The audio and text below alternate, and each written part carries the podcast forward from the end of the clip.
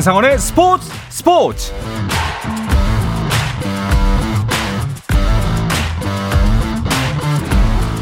스포츠가 있는 저녁 어떠신가요? 아나운서 한상원입니다. 오늘 하루 이슈들을 살펴보는 스포츠 타임라인으로 출발합니다.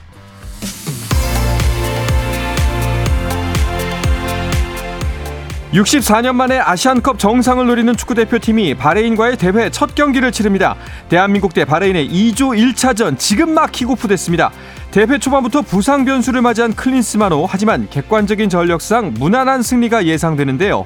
클린스만 감독이 부상 중인 황희찬과 김진수의 공백을 어떻게 메울지도 궁금한 경기입니다. 아시안컵 소식은 잠시 후 카타르 현지를 연결해서 자세하게 알아보는 시간 갖도록 하겠습니다. 잉글랜드 프리미어리그 토트넘이 주장 손흥민이 아시안컵 출전으로 빠진 가운데 맨체스터 유나이티드와의 대결에서 승부를 내지 못했습니다. 토트넘은 EPL 21라운드 원정 경기에서 맨유와 2대 2로 비겼는데요. 이로써 승점 40점을 쌓은 토트넘은 5위를 유지했습니다. 한편 이강인이 빠진 리그앙의 파리 생제르맹은 18라운드 랑스와의 원정 경기에서 한 골 한 도움을 올린 킬리안 음바페를 앞세워 2대 0 승리를 거두고 2연승을 달렸습니다. 미국 프로골프 PGA 투어 소니 오픈에서 안병훈이 연장전 끝에 준우승을 차지했습니다. 안병훈은 최종 합계 17언더파로 미국의 키건 브래들리, 그레이슨 머리와 공동 선두를 이뤄 연장전에 돌입했는데요. 안병훈은 1차 연장전에서 세 번째 샷을 홀에 가장 가깝게 붙여놓고 1.2m 짧은 버디 퍼트를 놓친 반면 그레이슨 머리는 12m 버디 퍼트를 집어넣으면서 극적으로 우승컵을 들어올렸습니다. 국제올림픽위원회 IOC가 나흘 앞으로 다가온 2024 강원 동계 청소년 올림픽 준비 상황 점검을 모두 마쳤습니다. 크리스토프 두비 IOC 수석국장은 당장 내일 대회를 치러도 문제없을 만큼 잘 준비되고 있는 점에 감사드리며 2018 평창 동계올림픽의 훌륭한 유산을 바탕으로 대회를 준비하게 돼 매우 다행이라고 생각한다면서 이제 남은 것은 어린이와 청소년이 대회를 많이 경험하게 하는 것이라며 참여의 중요성을 강조했습니다. 토마스 바흐 IOC 위원장은 17일 강릉 선수촌을 방문해 시설을 둘러볼 예정입니다.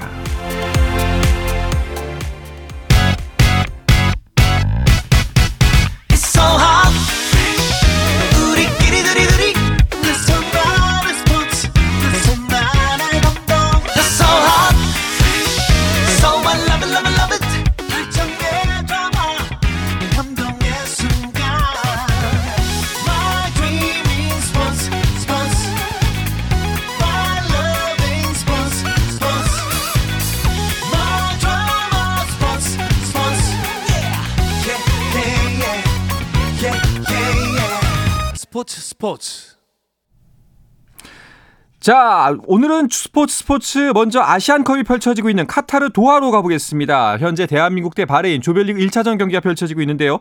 현지에서 아시안컵을 취재 중인 축구 전문 매체 히든케이의 류청 기자를 연결합니다. 류청 기자 나와 계신가요? 네, 안녕하세요. 류청입니다. 네, 아, 경기장 소리가 여기까지 들려오네요. 지금 경기장 현장에 직접 계신 거죠? 네, 현장에서 좀 높은 곳에 올라와서 조용하게 전화하려고 하고 있고요. 네. 경기장 분위기가 상당히 좋네요. 그렇습니까? 그 혹시 관중석이나 현지 날씨는 어떤가요?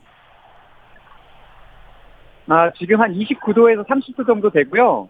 그늘이 있는 곳은 괜찮지만 햇빛이 내려지는 곳은 조금 덥다고 느낄 수 있는 정도의 날씨입니다. 지금 현지 시간으로 오후 2시 34분을 지나고 있기 때문에 한낮이긴 하고요. 관중석은 한 절반 정도 찼고 한국 관중과 바레인 관중이 제가 보기에는 반반 정도로 들어온 것 같습니다. 네. 어, 오후 2시 반 정도면 딱 진짜 한낮이네요. 선수들이 뛰면서 더위를 느낄 수 있을 것 같습니다. 현재 경기가 이제 막 4분을 정도 지난 상황인데요. 아, 이게 첫 경기다 보니까 오늘 만약에 변수가 있다면은 대한민국의 첫 경기다. 요런 변수가 있을 거다라는 예측을 하신 분들이 많은데 선제골이 빨리 나와서 경기가 좀 쉽게 풀리면 좋을 텐데 말이죠.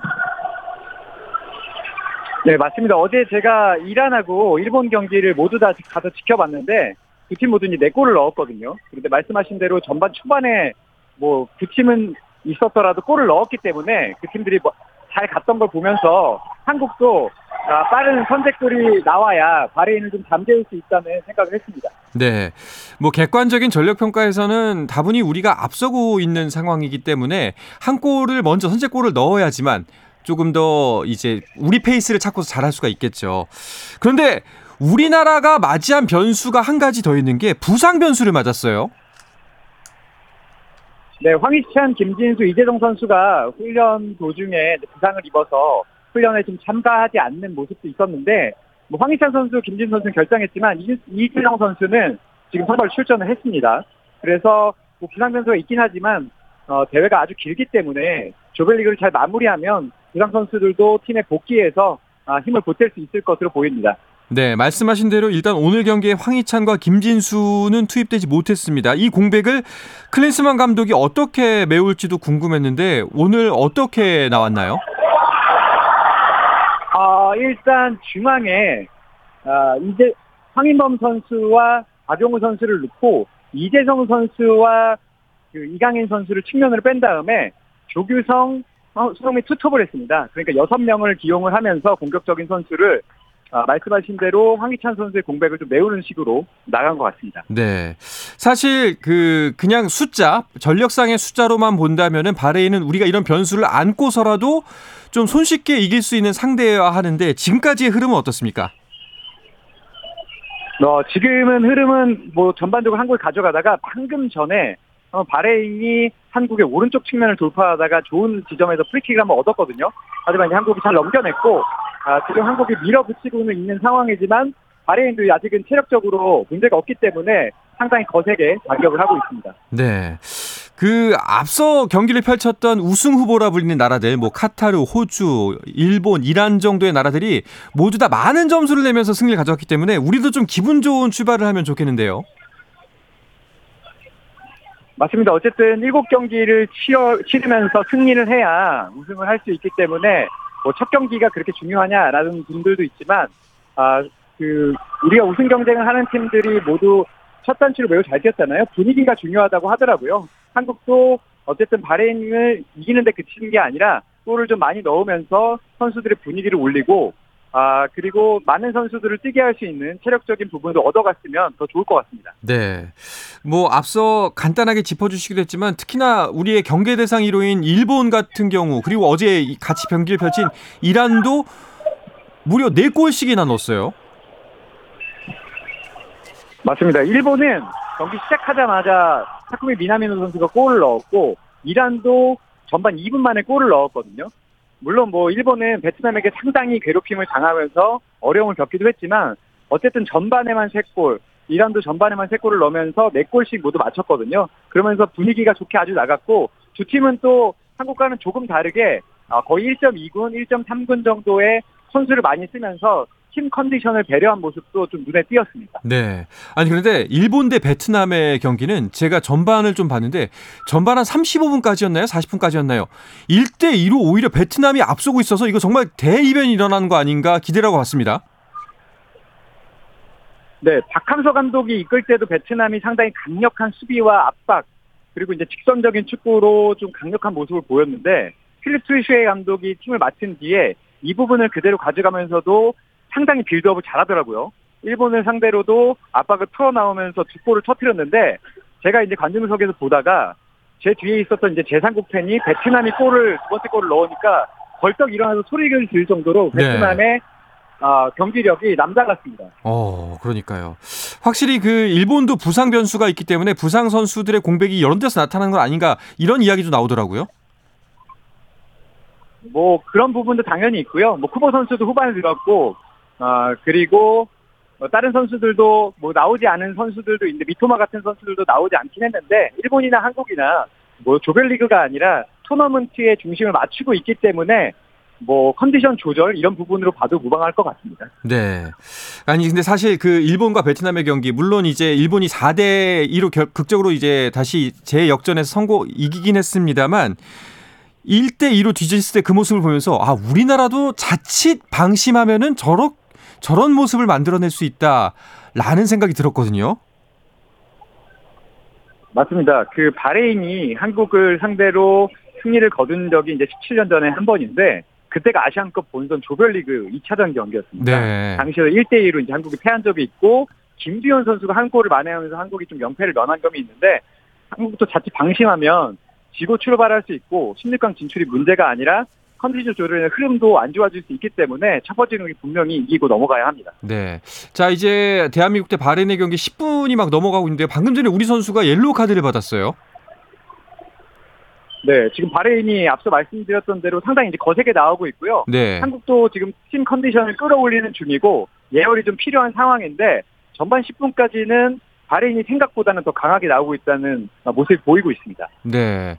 자, 방금 전에 그 우리 선수가 골 경합 과정에서 상대방 그 상대방의 얼굴을 무릎 쪽으로 이제 부딪히는 모습이 나오면서 옐로 카드를 받았는데 아, 이거 초반부터 이런 옐로 카드면 이제 위축될 수 있기 때문에 우리 선수들 경기를 좀 초반에 잘 풀어 나갔으면 하는 바람입니다. 류청 기자, 이제 첫 경기들을 치르면서 네. 각 팀들의 전력들이 속속들이 드러나고 있습니다. 카타르 현지에서는 어떤 네. 팀의 우승을 가장 많이 점치고 있나요? 제가 개막하기 전날인 11일에 왔었는데 아, 제가 먼저 와 있는 기자들하고 얘기를 좀 하다가 10일에 카타르 스포츠 방송에서 우승국을 예측하는데 이란을 우승국을 예측했더라고요. 한국을 어, 8강에서 꺾으면서. 네. 그런데 이제 막상 와서 그 방송을 제외하고 현지의 분위기는 한국과 일본이 하지 않겠느냐. 음, 그리고 조금의 소수 의견으로 이란 얘기도 좀 나오곤 있습니다. 네, 알겠습니다. 그 많은 사람들의 예측대로 한일전을 결승전에서 만날 수 있으면 좋겠고요. 류청 기자는 한국 대표님 일정이 끝날 때까지 카타르에 계시는 거잖아요. 네, 맞습니다. 한국이 지면 그 다음 날 제가 그 집에 돌아가야 되기 때문에 네. 저희가 집에 돌아가는 날에 따라서 한국 감- 한국의 성적을 알아볼 수 있을 것 같습니다. 알겠습니다. 류청 기자가 가- 그 어떤 기자보다도 가장 늦게 귀국하시기를 기대하면서 여기서 오늘 연결을 마치도록 하겠습니다. 류청 기자 타지에서 고생 많으십니다. 또 카타르 소식 전해주십시오. 네, 감사합니다. 네, 아시안컵 소식 카타르 현지에서 취재 중인 축구 전문 매체 히든케이의 류청 기자 연결해서 알아봤습니다.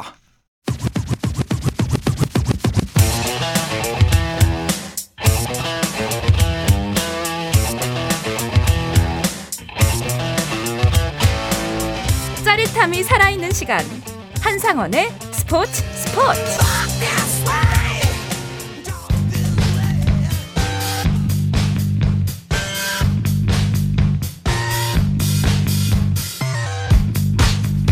자, 월요일은 야구 이야기죠. 귀에 쏙쏙 박히는 야구 이야기 스트라이크 존 시작하겠습니다. BGN 스포츠월드 이혜진 기자와 함께합니다. 어서 오십시오. 안녕하세요. 반갑습니다.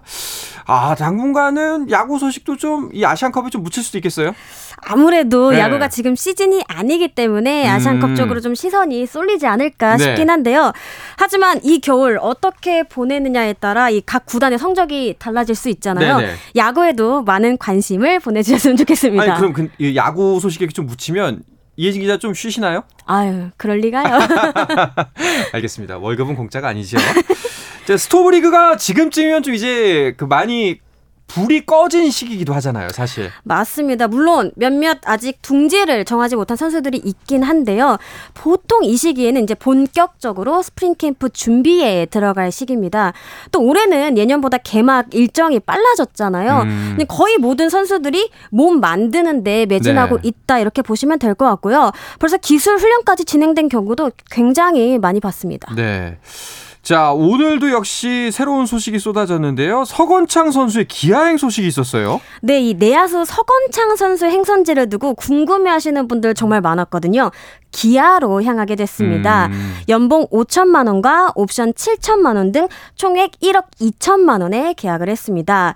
서건창 선수는 통산 13번의 시즌 동안 타율 2할 9푼 7리, 913득점, 229 도루 등을 기록했는데요.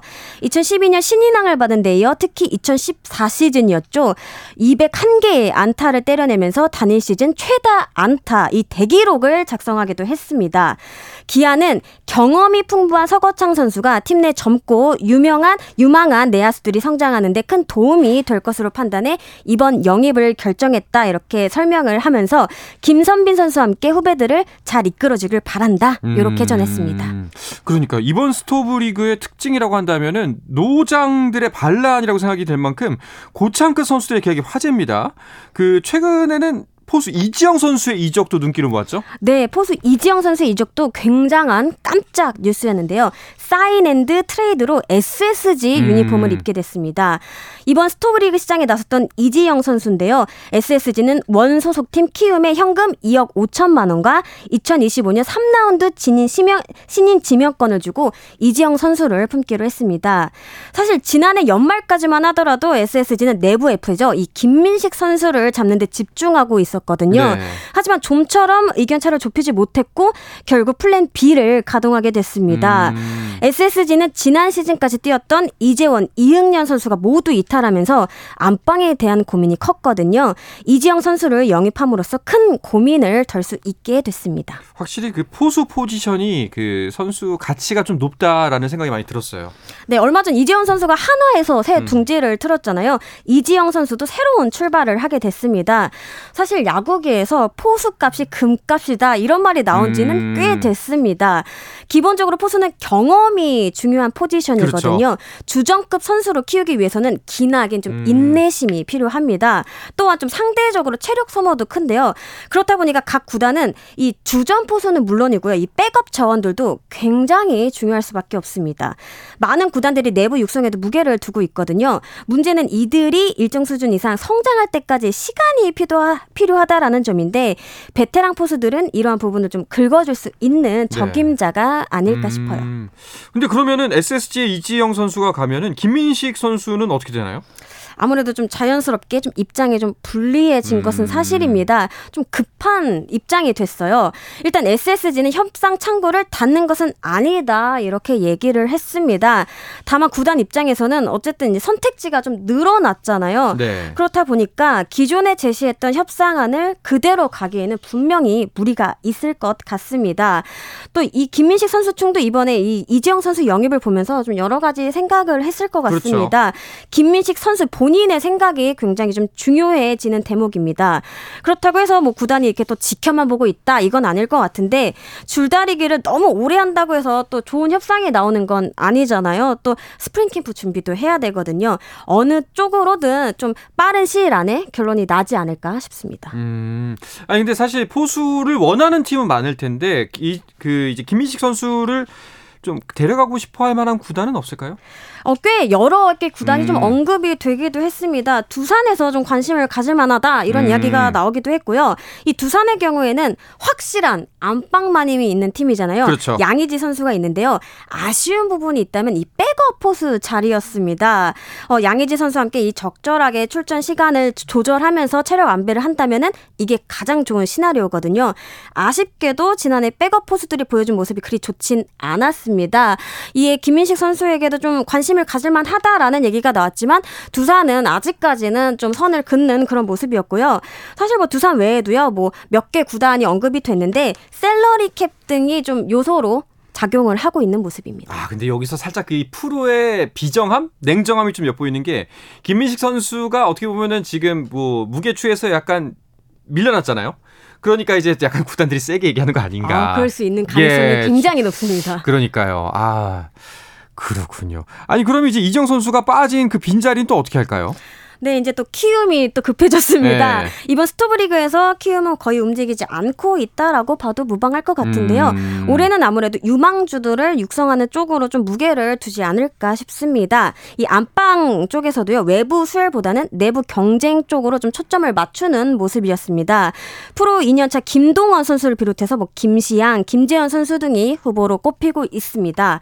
그 중에서도 이 김동원 선수의 어깨가 굉장히 좀 무거워지지 않을까 싶은데 입단 때부터 굉장히 큰 기대를 받았던 유망주고요. 또 항저우 아시안 게임, APBC 등 국제 대회 경험도 쌓았습니다. 이로 인해 군 문제도 현재 해결이 된 상태고요. 키움은요 처음부터 주전 포수를 딱 정해 놓기보다는 경쟁을 통해서 더 좋은 모습을 보이는 자원에게 먼저 기회를 주겠다 이렇게 얘기를 했습니다. 네. 아, 키움 팬들이 참 신났던 게 지지난 시즌인데 아마 이번 시즌까지도 좀 보릿고개가 되지 않을까. 뭐 다음을 좀 기약해야 되지 않을까 싶을 정도로 전력 누출이 많네요. 알겠습니다. 자, 여기서 잠깐 축구 경기 상황 보고 갈까요? 지금 대한민국 대 바레인의 아시안컵 경기 현재 전반 어, 한 15분 정도가 지나고 있나요? 네, 15분, 네, 아니다, 20분이 다 되어 가고 있네요. 아직 득점은 서로 없는 상황입니다. 0대 0의 경기가 펼쳐지고 있습니다. 혹시 그 이혜진 기자는 그 축구 맡아보신 적은 있어요? 이 일단 이 신입으로 입사를 하면 네. 일단 거의 모든 종목을 한 번씩 네. 돌거든요. 그때 저도 이제 몇몇 A 매치 경기들을 음. 취재했던 기억이 나는데 축구를 딱 공식적으로 이제 담당한 적은 없습니다. 아, 그때 이제 경험상 해본 적은 있고. 그러면 앞으로는 야구 외에 다른 종목을 해보실 생각은 없으세요? 일단 올해도 메인은 야구가 될 것 같고요. 네. 또 요즘 같은 겨울엔 농구도 열심히 음. 취재를 하고 있고 또 동계, 뭐 탁구도 이게 담당하는 종목이 굉장히 많아요. 네네. 그래서 아주 바쁜 2024년이 되지 않을까 싶습니다. 혹시 그러면은 그 이번 지금 이제 최근에 있었던 뉴스들 중에 담당하고 있는 야구 말고 또 들어온 소식 같은 게 뭐 있을까요? 어, 야구 외에 제가 바로 어제 네. 농구 올스타전 취재를 갔다 그렇죠. 왔고요. 네, 농구 스타전 있었죠. 예, 조만간 또 강원 동계 음. 청소년 올림픽 취재를 가지 않을까 싶고 네. 또 다음 달에 부산 세계 탁구 선수권 세계 선수권 대회를 가지 않을까 싶습니다. 야 정말 노는 게 아니군요. 남의 돈 벌기가 쉽지가 않습니다. 고생이 많으십니다. 자 다시 야구 이야기로 넘어가세요. 선수들이 이제 연봉 계약도 하는 게 지금 이 스토브 리그잖아요. 연봉 계약은 다 마무리가 됐나요? 어, 현 시점에서 공식적으로 연봉 계약을 마무리했다라고 하는 구단은 SSG 한 구단입니다. 음. 하지만 대부분이 거의 막바지 단계에 이르렀다고 알고 있고요. 뭐 한두 명 아니면 뭐 몇몇 선수들의 재계약 여부만 남겨놓고 있는 상황입니다. 네. 그리고 그 연봉 2024년 연봉 중재 신청에 대한 결과가 나왔는데 구단 및 선수는 없었다라고 발표가 나왔습니다. 근데 이게 연봉 중재가 이제 보통 어느 정도 이야기가 나오고 나서 서로 합의점을 못 찾았을 때 혹은 이제 마음에 안 드는 결과가 나왔을 때 이 부분을 중재해 주십시오 하는 거지 않습니까? 근데 거의 없었죠, 지금까지. 네, 그렇습니다. 이게 실제로 1984년에 처음 도입이 됐는데, 어, 실제로 이게 뭐 조정이 된 경우는 거의 없었다고 보시면 됩니다. 사실 선수들 입장에서는 이 연봉 조정을 신청하는 것 자체를 조금은 좀 꺼리는 분위기예요. 음. 어, 일단 몸값 입슈로 이 도마 위에 오르는 거 이렇게 공개되는 것 자체가 굉장히 좀 부담스럽다라고 얘기를 많이 하고요. 네. 또 공개적으로 대립각을 세우기보다는 에이전시와 함께 좀 조용 히좀 진행하는 편을 좀 많이 선호하고 있습니다. 하지만 그렇다고 해서 연봉 조정과 아니 연봉 협상과 관련해서 갈등이 없는 것은 아니지만 음. 그래도 최대한 좀 원활하게 해결을 하려는 분위기입니다. 일단 이제 선수와 구단이 조심조심 결론을 내리고 결론을 내리면 거기에 대해서는 서로 이제 뭐 토를 달지 않는다고 해야 될까요? 약간 이런 분위기가 맞는 거군요. 네, 그렇죠. 이제 한번 네. 결정이 되면 서로 인정을 하고 네. 그다음에 이제 어차피 올 시즌 또 준비해야 되기 때문에 굉장히 바쁩니다. 그래서 음. 이제 그 점은 마, 마무리를 짓고 뭐 캠프 준비나 다음 준비로 넘어가려는 모습입니다. 알겠습니다. 연봉 계약 소식도 이어지겠지만 그 팬 여러분들이 좀 많이 관심을 갖는 것 중에 하나가 오승환 선수의 재계약입니다. 삼성과의 재계약 어떻게 진행되고 있나요? 일단 구단과 선수 모두 거의 처음부터 잔류 쪽으로 좀 무게 중심을 두고 있었습니다. 서로가 서로를 좀 원한다, 필요하다라는 입장이었는데 다만 이게 좀 합의점을 찾는 게 조금 네 어려웠습니다. 그렇다고 해서 양쪽 모두 뭐 무리해서 뭐 속도를 내거나 하진 않았고 좀 시간을 두고 차근차근 좀 의견을 나눠보자라는 쪽이었습니다. 앞서 삼성이 이제 불펜 보강을 많이 좀 꽤 했거든요. 거기에다가 오승환 선수의 협상 과정이 좀 길어지다 보니까 아무래도 좀 주변에서 여러 이야기가 나왔습니다. 이 과정에서 좀 선수가 마음고생도 좀 많이 했다고 하- 하더라고요. 어, 그래도 뭐 한쪽이 무리한 요구를 했다거나 그런 것은 절대 아니라고 하니까요. 좀 지켜볼 필요가 있을 것 같고요. 또 최근 들어 조금씩 윤곽이 잡히고 있다라고 제가 전에 들었거든요. 네. 아무래도 좀 스프링 캠프 전에는 결론을 짓겠다 이런 의지가 좀 보입니다. 아무래도 삼성 입장에서는 오승환 선수가 갖고 있는 상징적 의미가 또 있기 때문에 또 근데 또 시즌 후반에 좀 삐걱댐이 있었지 않습니까? 삼성과 오승환 선수 사이 간에 원활하게 마무리가 되고 돼서 구단과 선수 거기에 팬까지 더해서 그 3자가 모두 다 만족하는 결과가 나왔으면 좋겠네요. 야구 이야기 나온 김에 메이저리그 소식도 잠깐 짚어보면요. 그 김하성 선수 트레이드설이 계속 나오고 있어요. 네, 이 김하성 선수의 트레이드설은 이번 스토브리그 내내 계속 음. 불거지고 있습니다. 김하성 선수는 2021 시즌을 앞두고 최대 3,900만 달러의 이 샌디에이고와 계약을 했거든요. 근데 4 플러스 1이었기 때문에 2024 시즌을 마친 뒤 시장에 나설 수 있는 상황입니다. 구단과 선수 모두가 원하면 2025년 동행을 이어갈 수 있지만 가능성이 굉장히 좀 희박한 게 사실입니다. 어. 어, 이 샌디에이고 입장에서는 잡지 못한다면 트레이드를 통해서 전력 보강을 꾀하는 것도 나쁘지 않다 이런 계산인데요. 오늘도 관련 뉴스가 있었습니다. 메이저리그 이적 시장 소식을 전하는 MLB 트레이드 루머스는 샌디에이고는 김하성과 연장 계약을 체결하거나 재약, 재계약을 맺을 가능성이 낮다 이렇게 보도하면서 여전히 트레이드 가능성이 열려 있다라고 음. 전했습니다. 이게 샌디 에고 구단 자체가 재정이 안 좋아져서 김하성 선수를 팔 수밖에 없다 이런 의견도 있더라고요. 네, 맞습니다. 이 한때 샌디에이고는 정말 통큰 투자를 아끼지 않는 팀이었습니다. 하지만 최근 들어 기조가 완전히 달라졌습니다. 어. 일단 중개권사가 파산을 하면서 재정에 큰 타격을 받았습니다. 이에 긴축 재정에 들어간 모습이고요. 실제로 FA를 앞둔 후안 소토를 뉴욕 양키스에 트레이드하는가 하면 조시 헤이더, 뭐 블레이크 스넬 선수 등을 떠나 보내기도 했습니다.